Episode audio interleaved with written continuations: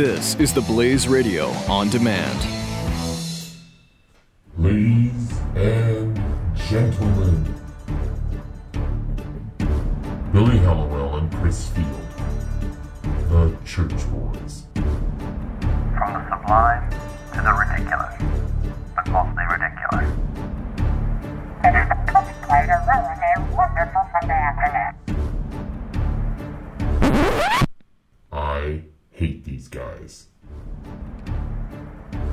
Yes, that's right. We're back.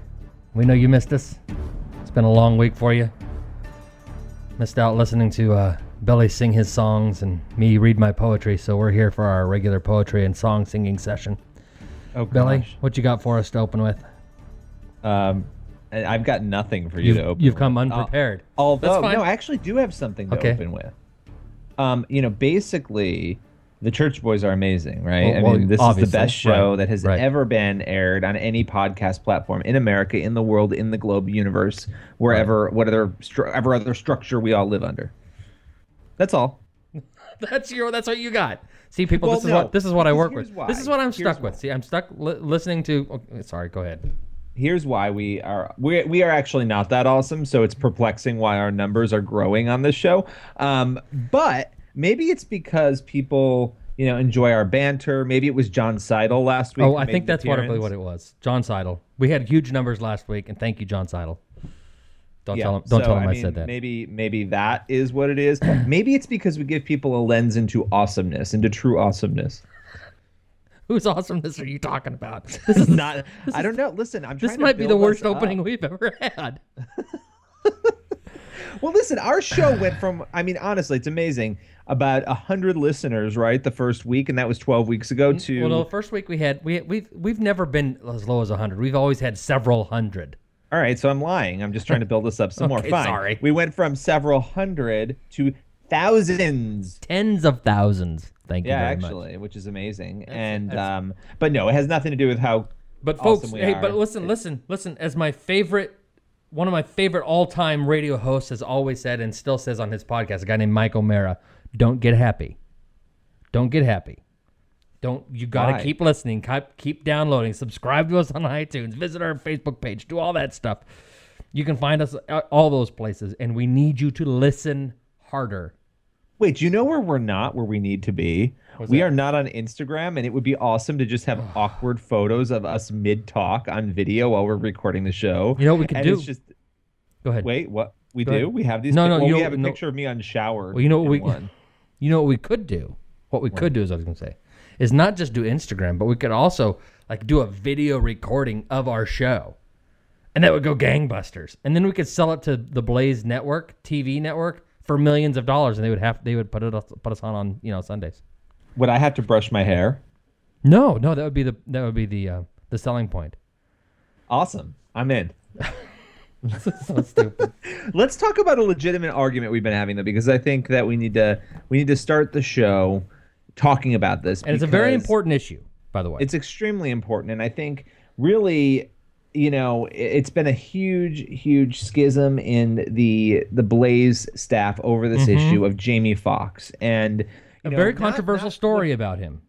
right we're, this week. we'll talk about the story but the bigger issue right is whether or not jamie Foxx is an actor or a singer and there seems to be a very big debate among the staff at the blaze over whether you know he falls more in music or or acting Well, and so now here's here's where the debate happened because Billy's got a story up this week, and we're going to talk about the story. I think it's worth talking about. But the big hubbub, the big hullabaloo, the big what you call it, the big fight amongst the Blazers, uh, well, between Billy and everyone, Everyone. else, was this fight like he wanted to put you know act uh, singer Jamie Foxx, and it's like everybody says singer Jamie Foxx, actor Jamie Foxx. He's an actor who happens to sing, and Billy's obviously ignorant. And he's Bill. Jamie Foxx is an actor. or under the age of 75 and i'm not only thinking about the wb show he had in 1943 the WB show. He's been in a whole bunch of other movies. and he's also put out four studio albums but who's counting He has spent way more time being an actor who happens to sing. we're, how about we're all wrong You know and he what? started as a comedian Fine. You know what? We're going to settle this once and for all. I'm going to call somebody here who can give us final word on this. Do not tell this person if you try to text her and tell her I'm, I'm calling, gonna I'm gonna go I'm crazy. gonna I'm gonna go nuts on you. Here, let me call this person and see if they're willing to come on. See if on the air if they're willing to come on. Yeah, well, you know what? Boom and add. I wonder if they'll pick up because they might not recognize the number. I can't wait to hear it ring. Come on, it's I dialed it. There we go. Oh, there it is. There it is.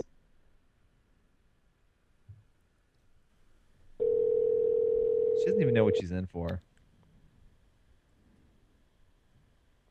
We have to leave a voicemail if she doesn't pick up. Come on. She doesn't recognize. Oh. Maybe. Oh, she hung up. it didn't even let it go to voicemail. Oh, that's it. Text her. Is she on Slack right now? I don't know. I'm not even. Slack open is, up- is open a up- message system O- that we use. Open up your. Open up Slack. I'm. I'm gonna tell. Or I will. I'm opening it right now, and I'm gonna tell her pick up your friggin' phone. I know Should you. hung- you hung up on us. Tell her it's an emergency and that the, and that she's needed. that there's Okay. somebody spelled work- somebody spelled Let me find her. Mississippi wrong, and we need to we need someone to correct it. We're actually we haven't even told the listeners who we're trying to call. Should we do that? Sure. All right. This we're trying to reach Blaze front page editor Uh, Madeline. It's well, uh, bureau chief, Washington bureau chief, right? Oh wait, well yeah, you know titles are titles. I can't get them correct, but I, she is the Washington bureau chief, but she also is all things um awesome when it comes to edit. And she and she's co- a copy editor and and does a lot of wonderful things, but is also in charge of the DC team. Okay, she gave me another number to call. Okay, so Okay. she doesn't know why we're calling her, but we are about to call her. She is going to be live on the Church Boys. Okay, let me find. Where did you go? Where is my? Where's my Billy? Where did my Skype? I'm here. went Can you hear me? Where's my? You know, you're there. I can hear you. I just can't see you, which was a blessing, I but it makes it hard for me to. frantically looking for me, which is really It makes me. It makes it hard for me to dial when I can't find the window here. Okay, here. She gave me a new number to dial. Here, call the right. office. Call the DC office. Here. I'm not going to speak at all until you have you have asked her the question. We've already battled about this. Okay, I'm calling her now. Okay. The listeners are probably at this point like, "What is happening?" You'll see. Hello, Hey, what's going on? is this Madeline? Yes. This is Chris Field calling. Hello. Hey, um, so I had to ask you a very important question. Oh, and by the way, I'm recording this call. Is that okay with you? Okay. Okay. I have to ask you a question. You just got really nervous. Is Jamie Is it- Foxx? wait, wait, wait wait, a wait, minute. wait, wait, Am wait, I- No, no, no, am no. I I, in I have to ask you a very important question. Oh God. Is Jamie Foxx an actor or a singer? Oh. he is both. But Oh, no, oh, what a predominantly- cop out. How much? How much time? predominantly an actor. Okay, actor. Good. He is good. He's an actor. So Billy, suck it, Trebek. That's what I have to say. Here's the deal. So Here is Madeline, we deal. we're recording the we're recording the Church Boys right now, and we decided to call you because you're the Washington bureau chief, and who else would know better than the Washington bureau chief whether or not Jamie Foxx is an actor or a singer? And I happen to agree with you. This is I the best think- way to make my debut on the Church Boys podcast. I would like to state for the record. See, isn't it? This is great. Now listen, I don't dis I don't disagree. I think he is both. I do think he's trying to transition more. oh my gosh, that's ironic considering the story we're talking about. He's trying to transition more into um, music and singing, which is why he hosted the iHeart Music Awards and performed with Chris Brown. And we all know Chris Brown has a very So- rugged history, so- so, we don't need to get into that. Yes, So- and as evidenced by his turn as Ray Charles in the film Ray. And And why was he chosen? And why was he chosen as Ray Charles? because he's a great can because sing. he's a great actor who happens to be able to sing. He was also Um, in a wait a movie with he was also in a movie with Tom Cruise. I'm going to educate all of you right now that he has four studio albums. The first one coming out in 1994, and it was called Peep This. I have no clue what that means. I don't know what Peep This means, but probably something dirty. But that was his first album. And his latest one was Best Night of My Life in 2000. So did he do a lot of singing in Django Unchained? I've never seen that film.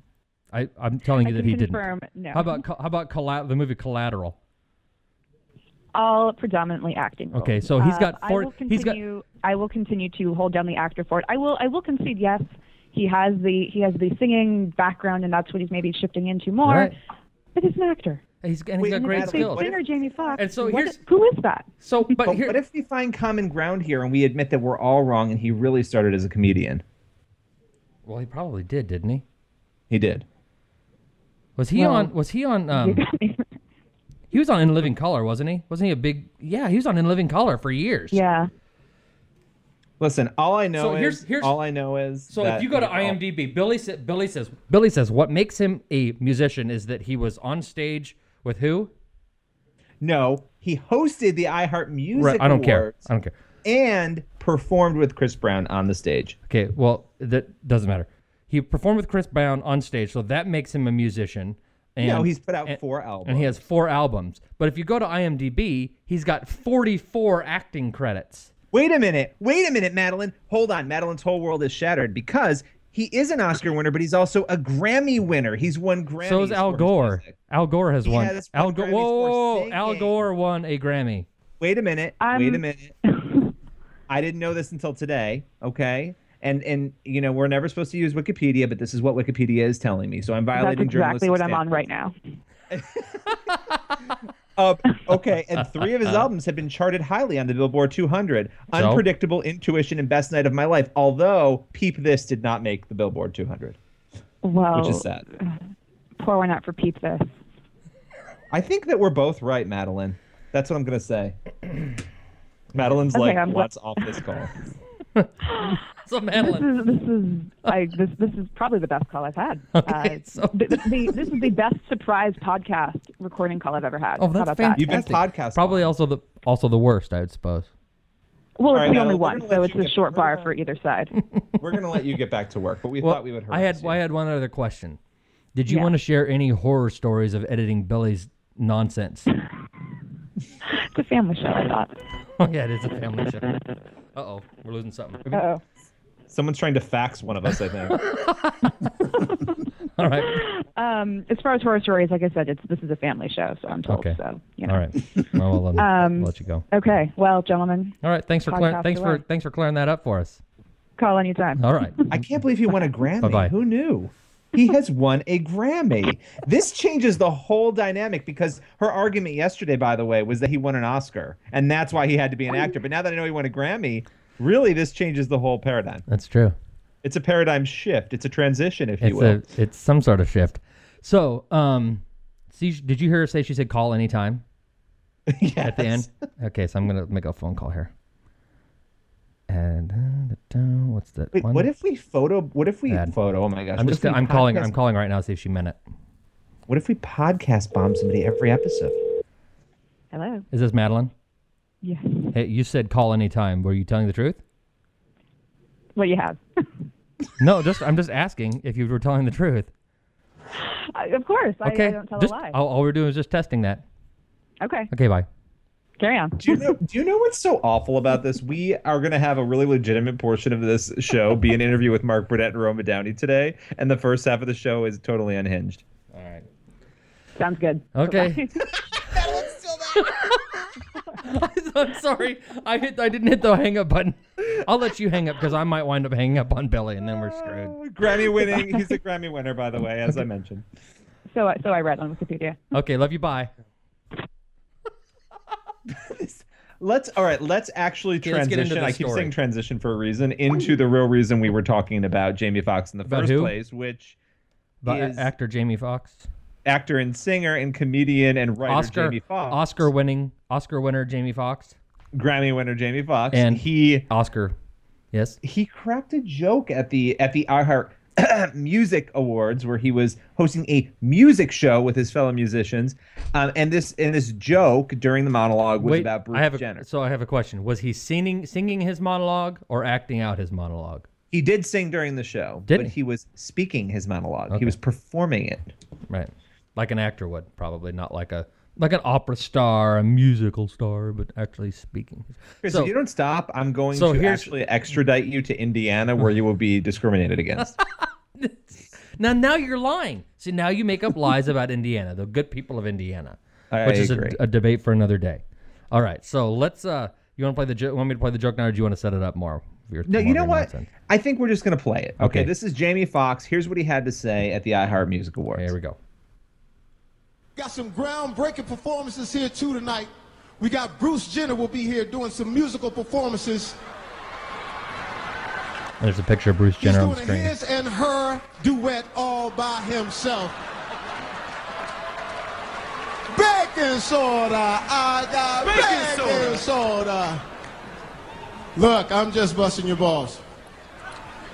While I still can. Give it up! Give it up! So. I don't know what. So there's audio playing now. Sorry, just to say. There we go. So. Do you want to know what I love about this? I'm gonna I'm just gonna call you out right now because one of your main arguments for why you thought this was ridiculous was that it wasn't funny. It isn't. I don't think that was funny. I thought. Okay, so tell people what the controversy is.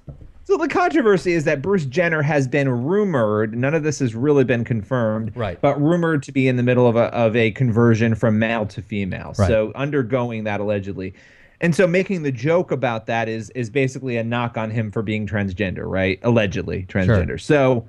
Um, you know, it's a monologue. This is what comedians do. This is what singers and actors do when they're hosting award shows. They, I bet you he didn't even write this. It probably was written by somebody else. Um, you know, and he's gotten a lot of heat for this. People are really upset about it. So here's so here's here's my question. If it's I think you should be able to make fun of anybody for any reason. That doesn't mean that I do it. Uh, We'll we'll rip on people for doing stupid things. I think stupid is the best thing to make fun of because it's stupid can be dangerous, right? So let's Right. make fun of stupid. That's that's not a problem. And you know, there's an old comedian. I think his name was Mike Warnke or somebody who always talked about. He says I he says I make fun of gay people. I make fun of straight people. I make fun of people inside the church. I make fun of people outside the church. I make all fun of all things. I make fun of witchcraft. All those things. I especially make fun of those bad things because those are all his thing was those are all lies that Satan tells. And there needs to be somebody out there pointing at these lies that Satan tells and laughing at them and, and pointing out how ridiculous they are. So so anyway, I, I think you should be able to make fun of anything and point things out that are ridiculous, regardless of whose feelings might get hurt. I tend not to make fun of people for being fat just because I just think it's just not kind, right? You can make fun of me for being fat or having a big nose or, you know, or, you know, smelling bad or whatever. Okay, that might hurt my feelings, but I don't, that doesn't mean that I think you shouldn't be able to do it. Or that the whole country should come out and say, you're a horrible person. You violated Bruce Jenner's rights or whatever. I don't, I think we're just overly sensitive. People going, "You're disgusting." I don't care what Jamie Foxx says about people, whether it's about Christians or non-Christians. I think I think Christians would, if if he were making fun of Christians, Christians would be right to say, "You know what? Maybe that's not kind," and and, and put out the other side of the argument and say, "Why would you say that when this is what the truth is?" And that sort of. But anyway, I don't think that Jamie Foxx should be forced to apologize or not allowed to make those kinds of jokes because where does it stop? I think that we are living in this perpetual society where people are just so outraged all the time and they they have to go after somebody. Would I have said this? No, because I think it's not funny. I just think I think it's a complicated issue, right? And I think it's a complicated issue that um, I don't begin to even really understand. So I'm not going to really crack a joke about it. I don't make fun of people who are fat, mainly because I'm a little overweight, and also I, I just I think making fun of people's appearances is a little cheap. mean, and I wouldn't do it. Well, but, and it's and it's the easy route. It's cheap humor, and sometimes cheap humor is what you do. But I mean, No, I just think listen, I just think it's something that I wouldn't I would not choose to do it, but it's an award show. I mean, you watch the Oscars, you watch any award show, the Grammys, apparently the iHeart Music Awards, which um, they're only in their second year and aren't very well known. Maybe they're looking for jokes to get get attention for the Yeah, award show. yeah, Clearly absolutely. this got attention. We all know what the iHeart or, you know, music awards are now. So um, I, you know, again, his daughter's in the audience. Not that that should matter. Usually, the person who's the target is in the audience themselves. Right. Uh, but you know, I, I think it's it's extra weird because the issue is very odd for a lot of people. They don't understand it, and so maybe you know, and, and there's also this group of people fighting for rights for transgendered people. So I think there was extra outrage. Uh, but I don't think he's apologized or anything. well, I, I've don't think he should. I, I again, was it a joke I would make? No, but why? Because I just don't find it that funny, right? And uh, trust me, I know not funny. We've been doing this for weeks now. if you listen to the show, obviously Billy and I know not funny. We get it. we know it well. Actually, he hasn't tweeted. This is kind of interesting. Well, he doesn't tweet that often. I'm looking at his Twitter account, uh, but he hasn't tweeted since this happened, um, which is kind of intriguing. Hmm. Anyway. Big bowl of- Anyway, moving on to another controversy. You know what? I'm going to give you a controversy here right after we take this little break. Is that all right? Oh, whatever.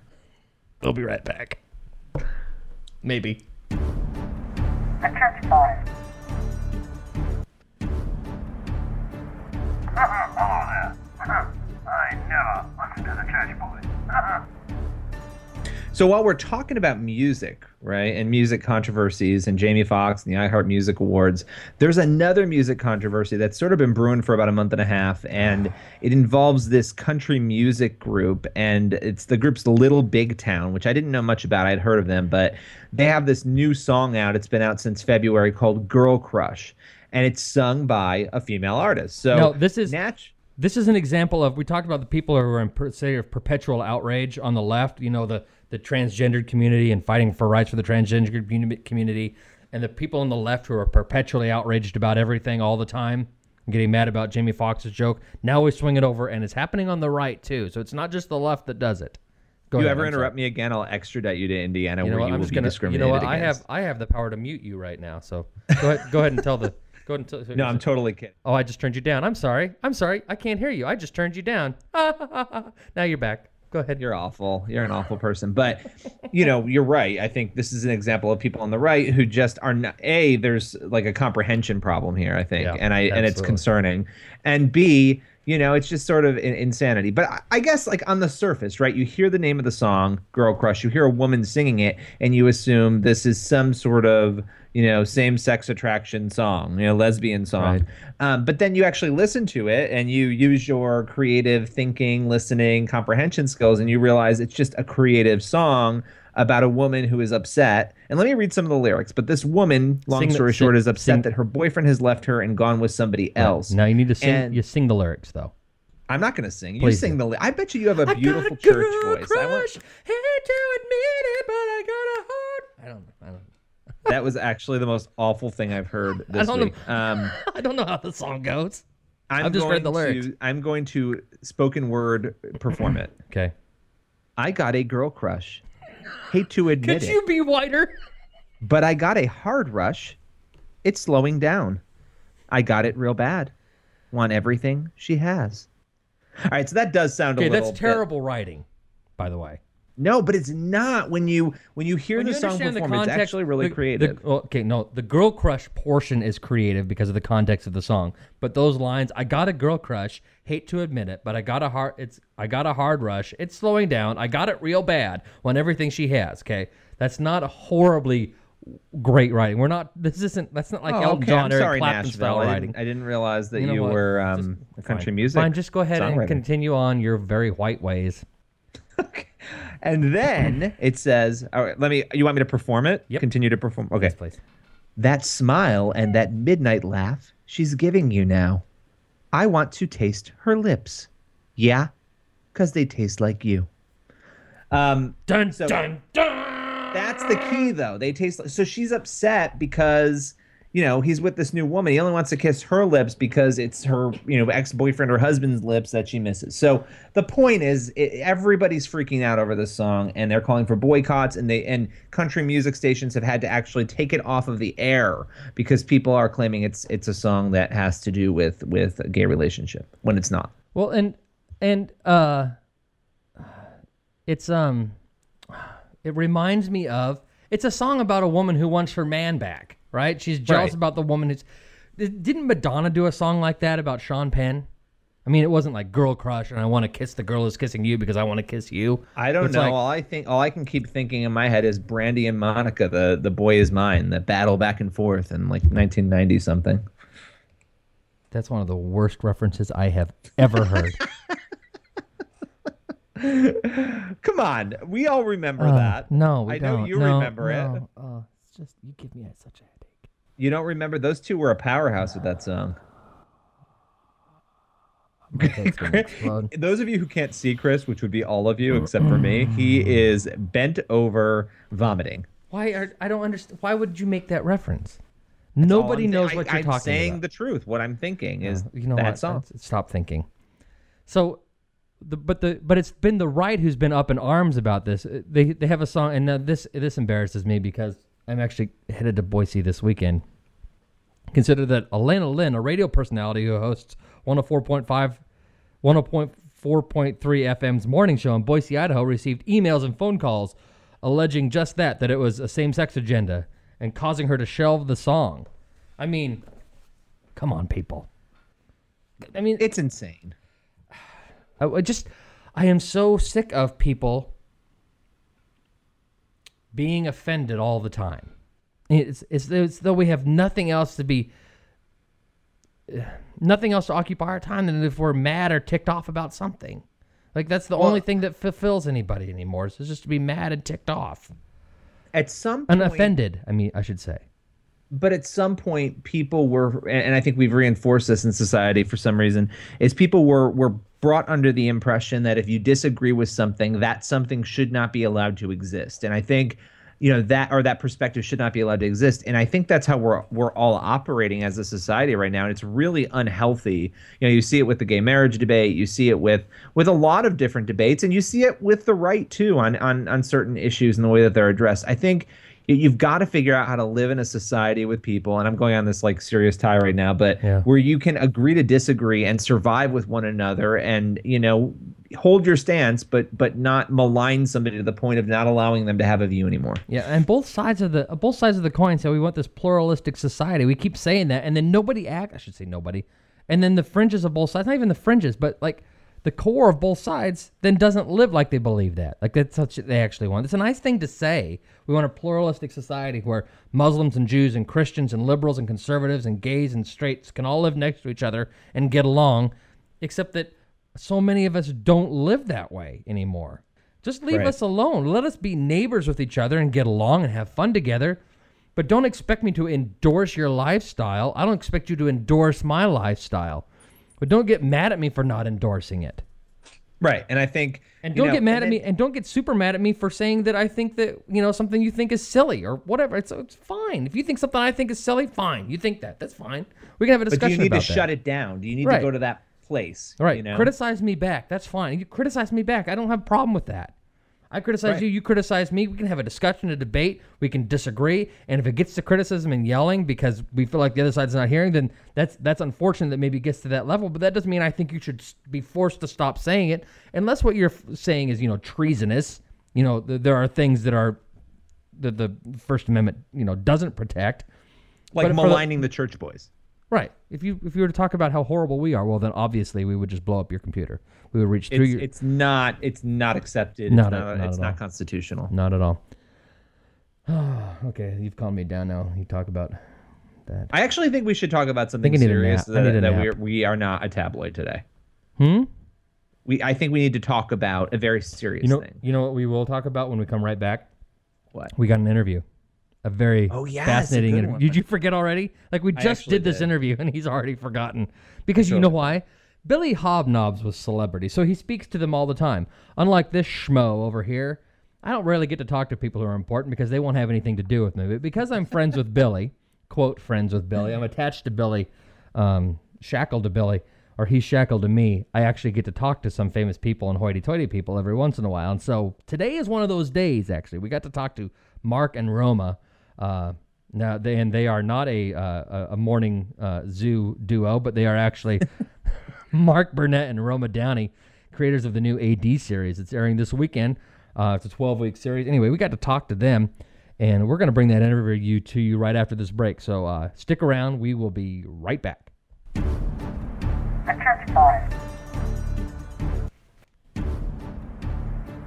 Back to the goddamn church boys.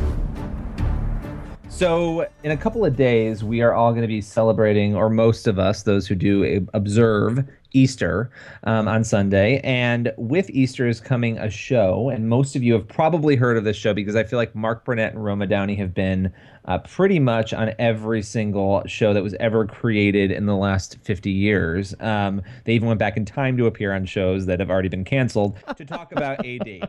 Um, and and I love it. I mean, Mark and Mark and Roma are great. And for those of you who don't know Mark Burnett, he's he's a brilliant, brilliant um, executive producer, television producer, um, who's brought a lot of shows out like Survivor, The Voice, um, and and Roma, Roma Downey has been an actress for years. She was in Touched by an Angel. They are married. They made the Bible series on history, and now their follow up is AD, which premieres this Sunday on And- NBC. and Chris they are- and I said And they are What? really cool. they are really cool. They're much cooler than we are. Oh, by far. So we talk with them, and we're gonna we're gonna play that interview for you guys right now. We are here today with uh, Mark Burnett and Roma Downey. They have a really exciting project coming out on Sunday. It's the 12 week AD series. It's the follow up to the Bible. How you guys doing today? Oh, we're doing great. Yeah, really good. You know what I love, and, and it's it's so interesting to me because I don't think there is a show, a radio show, a TV show that you guys um, have not been on, and I think it's wonderful. It's amazing. You are two of the most energetic people I think I have ever seen. How how do you guys? I mean, I know on these on these press junkets and and promotion, it's it's chaotic, and you're traveling and you're moving around. But how do you guys do it? I mean, how do you keep your energy up and, and do it to the level of, of what you've been doing to promote AD? Well, I think that we love we love what we do. We're passionate about what we do. Uh, we believe in what we're doing, and we get to do it together. And I think that it's the combination of all of that that that energizes and um, you know and keep us enthusiastic. And we felt so much momentum and support on the road with AD. The Bible continues all across the country, and all the uh, churches that we've spoken in and the friends that we've met along the way. And I think that, um, you know, all of that encouragement has also really, um, you know, given us energy. Uh, all the prayers that we felt have given us energy. So, you know, here we are on the home stretch. The show will premiere on Sunday night, and uh, and we couldn't be more excited. Uh, on the Absolutely. on, along those along those lines, Mark and Roma, and and um, not to get too heavy too quickly, but we don't have a whole ton of time here. Um, one of the things that I'm curious about as a as a as a man trying to live a godly life with his with his wife and kids, I know how difficult it can be with just my you know average American schedule, working for the Blaze and doing whatever it is we do. You guys are out there all the time. I, do you have clones of yourself somewhere? And how do you how are you keeping your marriage together and your your your family intact and your faith intact and all that sort of stuff? I'm I'm sure our people would love to know that. I mean, you're a Hollywood couple, and it seems too rare uh, to see successful celebrity couples staying together like you guys are. Well, three questions you've asked there: the family, the marriage, and the faith.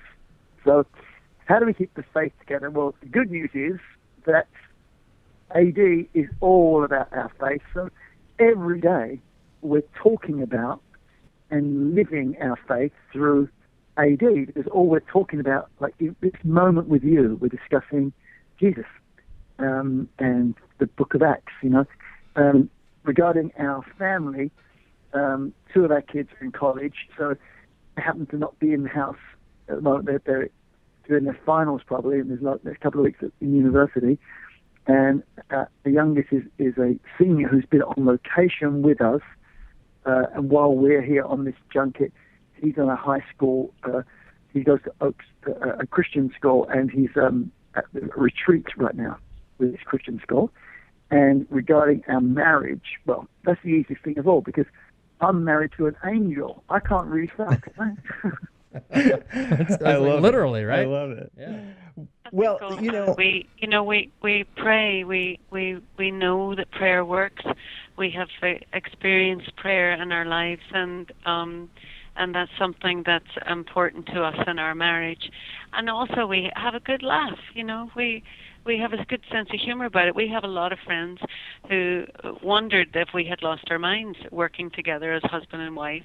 Um, one friend joked that he couldn't even hang wallpaper with his wife, and uh, how you know how are we getting along so well? And we do. You know, we don't always agree in everything, but we have learned to respectfully disagree, and we know that between stimulus and response, there's a space and if you allow yourself a moment of grace and not live your life in reaction to each other, it can, you know, it can be very, very helpful. And um, and I think that we've both learned to do that in the marriage. That's good advice. I love that. Yeah, I'm gonna. I'm going to use that in my in my marriage. I think that's great. That's right. Well, let me let me ask you about you know some of the lessons because what I love about the two of you, one of the many things that I love is that you really took big risks and and went out and you did the Bible series and and I think it came at a time where where audiences really craved and really wanted something um, that reflected their values and that really took them through the history of the Bible. What were some of the lessons that you learned from that first series? Um, some of the good, maybe some of the things you wanted to improve on that you were able to integrate into AD. Um, uh, well, we we learned so much. You know, um, it really was a. Uh, we really jumped in with both feet into the Bible.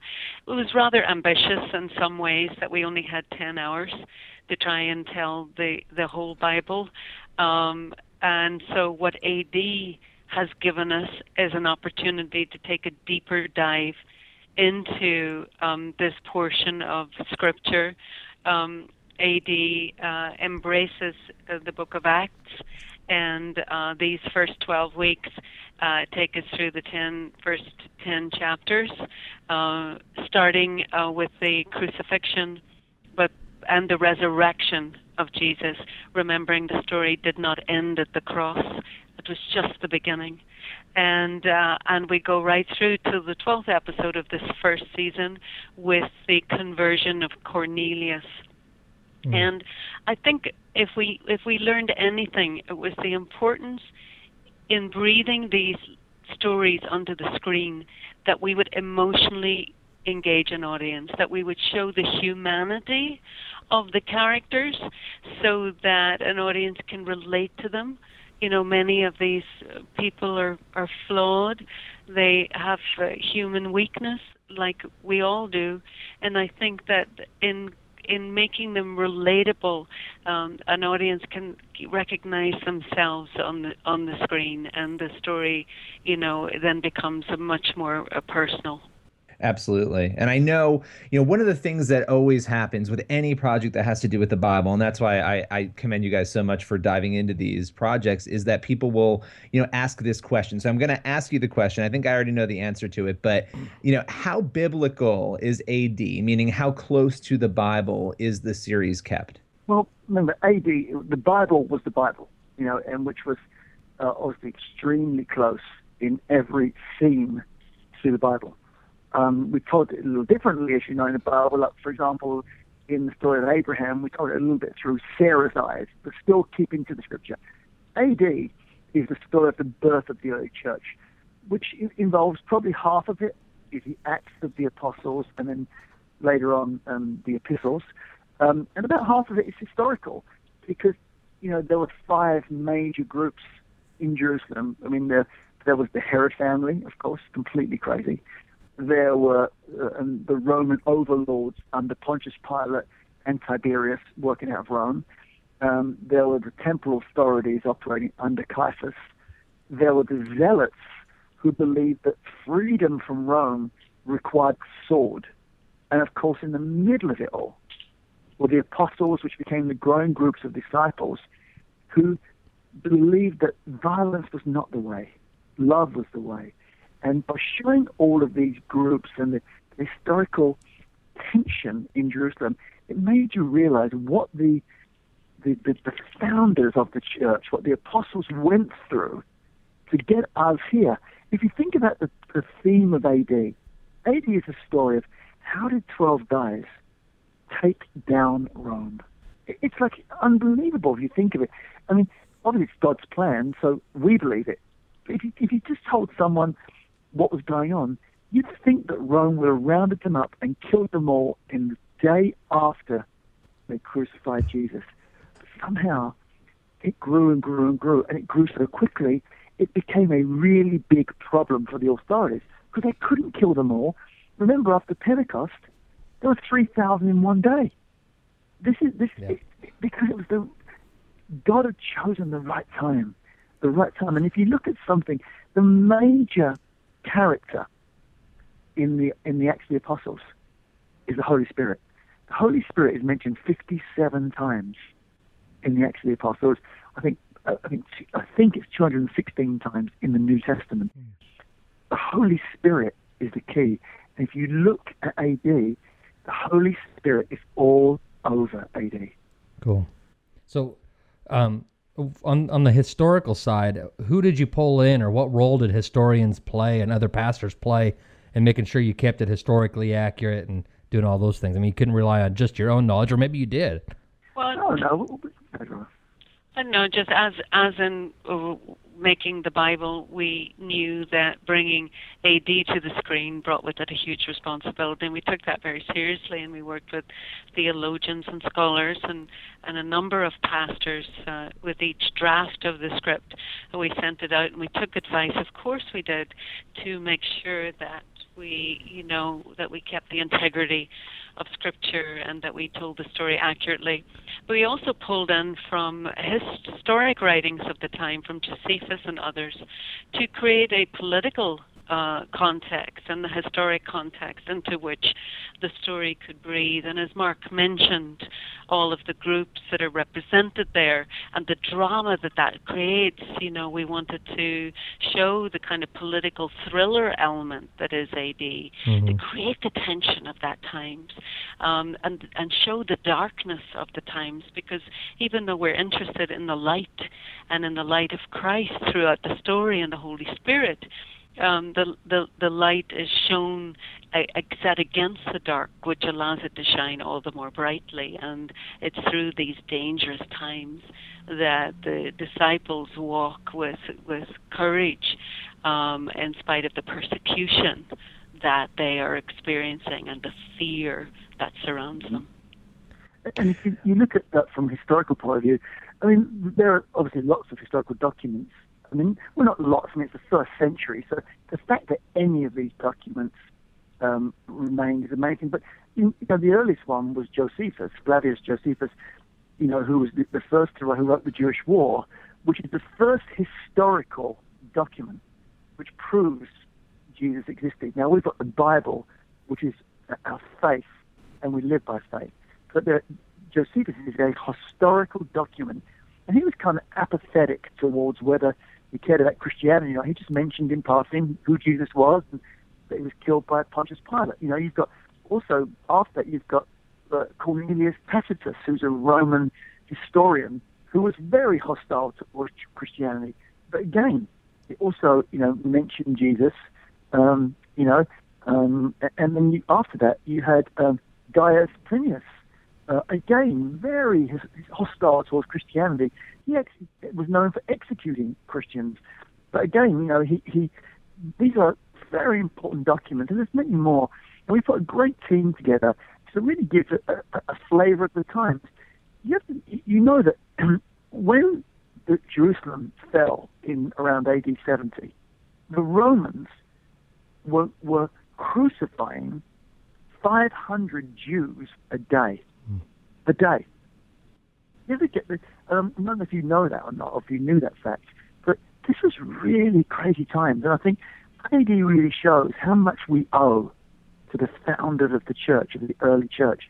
Think how scary it was to be following Jesus at that time. Wow. Oh, absolutely, and I think that that is it's it's really a draw for people. And obviously, you guys picked a great time, you know, Easter to to launch all of this. And let me ask what the biggest challenge was. You know, anytime you're putting together a Bible-based project, you know, whether it's film or TV, versus all, all of the other things both of you have done, you know, what are some of the unique challenges to a project like AD?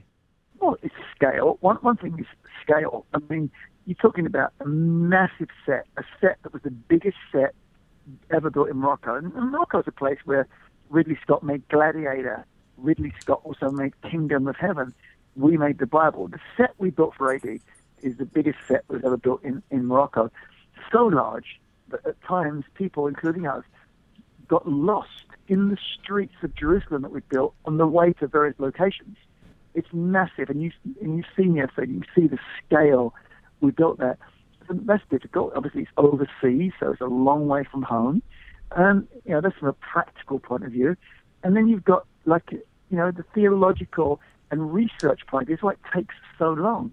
Now we're making 12 episodes, and we plan to make 12 episodes every year.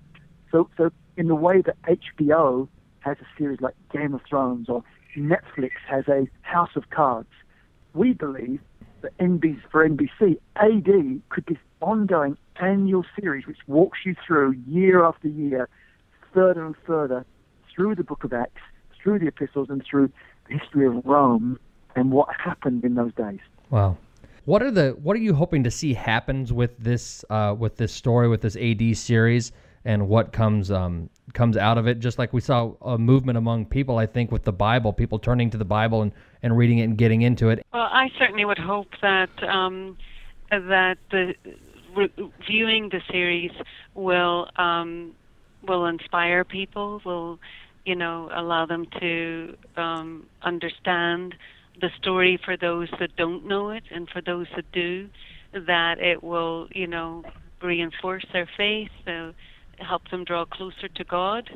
Um, I I think that the opportunity for AD, you know, to reach people of all faiths is um, is very real, and you know, it was our it's our hope in the show that we've created that all people will come and watch it. It's not uh, just been made for for Christians. Um, that there's an opportunity for those that don't know anything about Jesus to turn their TV sets on uh, Sundays and discover for themselves.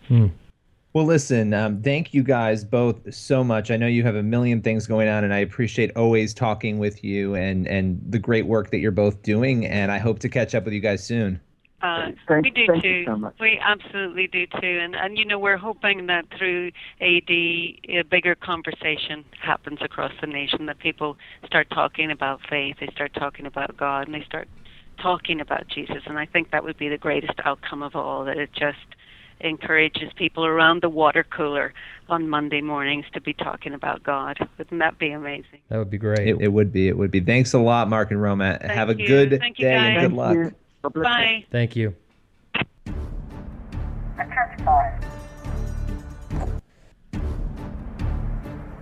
And now, back to the church boys. They're a real pain in my All right, thanks for sticking around. We had a ton of fun getting to talk to Mark and Roma. What a what a cool couple, and getting to hear their stuff about their families was um, was neat. And we had some good conversations with them. I think you know before we started recording too, some stuff that we didn't air. But what a nice nice couple. I, I think they just I think they got it figured out. And, you know, you, you hate to say that, and it's again it's the don't get happy thing, but they they they've got something there that's clicking, and so anyway, I thought that was uh, really cool. But before we go, we just got a couple minutes left. Billy, you wrote up a story this week uh, about Rand Paul, and I think that you and I were talking about it. And I think my take on it on it is this is Rand Paul making a move to go for that evangelical vote. Now, I, that doesn't mean I don't think he believes it because I do think he believes this. But he's come out and said this, and it was on CBN, so it kind of tells me also where he, what what his goal was. But he came out and talked about how important it is to understand that the the First Amendment isn't all about keeping religion out of government. So tell us about this story because I think I really think that this is part of Rand Paul's move to go to tweak the Ted Cruz support and to tweak the Huckabee support and all that stuff. What do you think? Yeah, so I mean, in in, in delivering this speech, I think it's also important, and, and part of the context here to understanding what he was trying to do is that this was a private prayer breakfast with faith leaders, about 50 faith leaders, held in Washington D.C. at the Capitol Hill Club. There were a bunch of prominent people there, and um, yeah, so he he clearly was convening a private meeting with them, and CBN News was invited to record part of that meeting, and there's some clips that came out of it, and the one clip is him saying, you know, the First Amendment says keep government out of religion. It doesn't say keep religion out of government. And he went on to talk about the need for a great awakening, another great awakening, and for people to come together. And he makes some comments about against gay marriage too in there, um, and and really talks about a quote moral crisis in America. And I think you're right. Um, I think you know his biggest detriment is who his father is in a lot of people's eyes. I think, um, but his biggest strength is that you know he appeals to young people, right? Um, Yeah. But he can still get the evangelicals, and that's a really tough place to be. I mean, this is somebody who's spoken at Berkeley, who has and which I mean, gosh, everyone knows there's probably not a conservative within 15 miles of Berkeley, but uh, and he's gotten a round of applause and a standing ovation. So he's unique and interesting, and, And- I think he's a candidate to to battle. And I think he, sure. I think he's definitely making a connection to this faith community. And again, I think that he believes this. I think he believes when he says the First Amendment says keep government out of religion. It doesn't say keep religion out of government. I mean, if you read your history books, like accurately written history books, that's the case. There is no separation of church and state in the Constitution. That's written that's written about in letters afterwards, and it's been misinterpreted and, and, and purposefully so. I think misreported that it wasn't about protecting the government from the churches, but protect the church from the government. They, they didn't want the founders did not want the government getting into the churches and bothering the churches. It has nothing to do. It's, yes, of course we're going to be people of faith. I mean, that's that was I think kind of a given. And if you're not a person of faith, that's okay. You can still be a part of this, but understand that this government is structured to be faith related. This is a Christian based, Judeo Christian based government, right? That's that was their their point. But here's where I think that that Rand Paul was was trying to make his inroads with the evangelical conservative com- community, not just because he's in this meeting, but listen to what he said. I'm going to read it here. The moral crisis we have in our country, there is a role for us trying to figure things out, like marriage. Now, this is a libertarian. This is libertarian Rand Paul, who ought to be on the whole gay marriage bandwagon, but he's going here and he's hemming and hawing. I think this is where I start to wonder what does he really believe and what is he willing to say that he believes. So he says the moral crisis we have in our country, there is a role for us trying to figure things out, like marriage. Then he goes on to say, there's also a moral crisis that allows people to think that there would be some sort of other marriage. Really, there's a role outside and inside government, but I think the exhortation to try to change people's thoughts also has to come from the countryside, from everywhere else outside of Washington. And then you wrote, Paul went on to call Washington, D.C. the most, quote, disconnected city on the planet from the people. Now, there's a standard good conservative GOP talking point. DC is disconnected, but he was going. He's talking about. He's talking about defending traditional marriage and not supporting gay marriage. And I think that that was an important thing to point out that he was saying. yeah, and I'm sorry I just choked during your uh, That's okay. monologue. I was, But- I was hoping it was a little more serious. Well, I actually tried to hit mute and then realized I didn't, and I started laughing to myself. But the bottom the bottom line is that you're right. I think you know, but it is interesting. He might very well be saying he does not believe in the theology of gay marriage, but legally maybe he would have a different view. I don't know. I That's don't know, possible. know enough about his same-sex marriage view. I do think a lot of people are separating those two things out, and libertarians in particular um, are, are doing that and saying, you know, we don't think it's morally right. We don't think it's what God wanted. But you know what? Legally, we can't say we're against it because we're libertarians and, Yeah. you know, liberty, liberty, liberty. Yeah, and I, I, I don't know. I don't know if he believes it or not. I know there are a lot of libertarians who believe in gay marriage because they think that that's just okay. Uh, you know, and it's it's really interesting. that Actually, this story came up because we just published the the April issue of the Blaze magazine has a major feature story, a, a thousands of word story um, by our own Fred Lucas, our White House reporter, did a big piece on examining uh, we- called it "Come Together," and it's a it's the, there has been history, a, a long history of rifts and dissension and fights between the uh, libertarian conservative, small government libertarians, and conservative Christians. There's been a huge fight on that front for a long, long time. But now the question is for 2016, can those two sides come together? And Fred takes a real deep look at that. So if you, this is a shameless plug here, but go to theblazemagazine.com and you can subscribe and get that actually get that issue for free. But I just thought of that right now as we're talking about Rand Paul. Rand Paul is counting on that. The very thing that Fred writes about in the in the magazine about the coming together, that is the only way Paul gets elected. Is if libertarians and Christian conservatives can come together and say, you know what, we can find common ground on protecting religious rights in this country, protecting liberties, and shrinking the government. And I think you hope actually have to abandon the obsession with banning gay marriage because it's over. That battle is over. And I know we can have a whole episode on this, but it doesn't mean you abandon your morals on it. But I think that that focusing campaigns on that is not going to be effective in terms of winning an election when you have more than half of the country saying they don't even see a moral issue with gay marriage anymore. I, I, I think that I, th- I don't think that you give I don't think you give up on your opposition to gay marriage. I don't think you make that your lead issue. I think that's the big thing. Do you know what I mean? I, I, I don't think you win. I- think that that can be part of your strategy of saying, listen, I believe in traditional marriage. I don't think that gay marriage is where it is. I mean, if that's what you believe, I think you can. I think you can win on a platform that includes that. I just don't think that can be your lead issue. I don't think it can even be in your top ten issues. I think it can be religious freedom can be your lead issue. And with this fight in Indiana that's going on over uh, RFRA, excuse me, I think that that could be huge. I think that could be a huge, the lead issue, and not and not a debate over gay marriage, but a debate on religious freedom, because that can lead to a debate about marriage. And we will talk. I'm sure we'll be talking about Indiana next week once we have an idea, um, some ideas about what's actually going to be happening Right, there. Mike We've, Pence, you know, there's on, a lot pal. to talk about there, but Yeah, if you heard his press conference this week, frustrating. Anyway, so anyway, he can't decide if he's going to stand up for religious freedom or not. But that's not that's not uncommon amongst Republicans. Inability well, let's face it. I mean, stand up. Indiana was basically bankrupted, practically in the course But of I mean, days. it's, so. it's it's it's it's as though Indiana was the first one to have this RFRA, and it's not. It's like the the twentieth. Well, it goes back to the issue with the country song.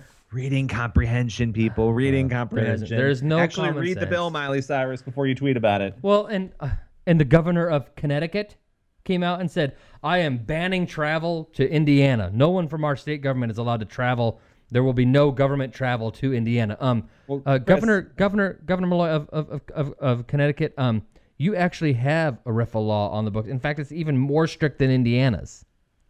Well, you know, let's also keep in mind that that's how you keep people's attention off of the fact that your taxes are completely out of control and they're paying among the highest taxes in the country. But, you know, happy Easter. Uh, happy Easter. Uh, praise the Lord. Happy Easter. Read your Bibles, people. No, I did not ask you yet for your for your wisdom for the people. So, any, I any it. words any words of advice, Bill? I Read your Bibles. and the Blaze. We'll talk to you later. Bye bye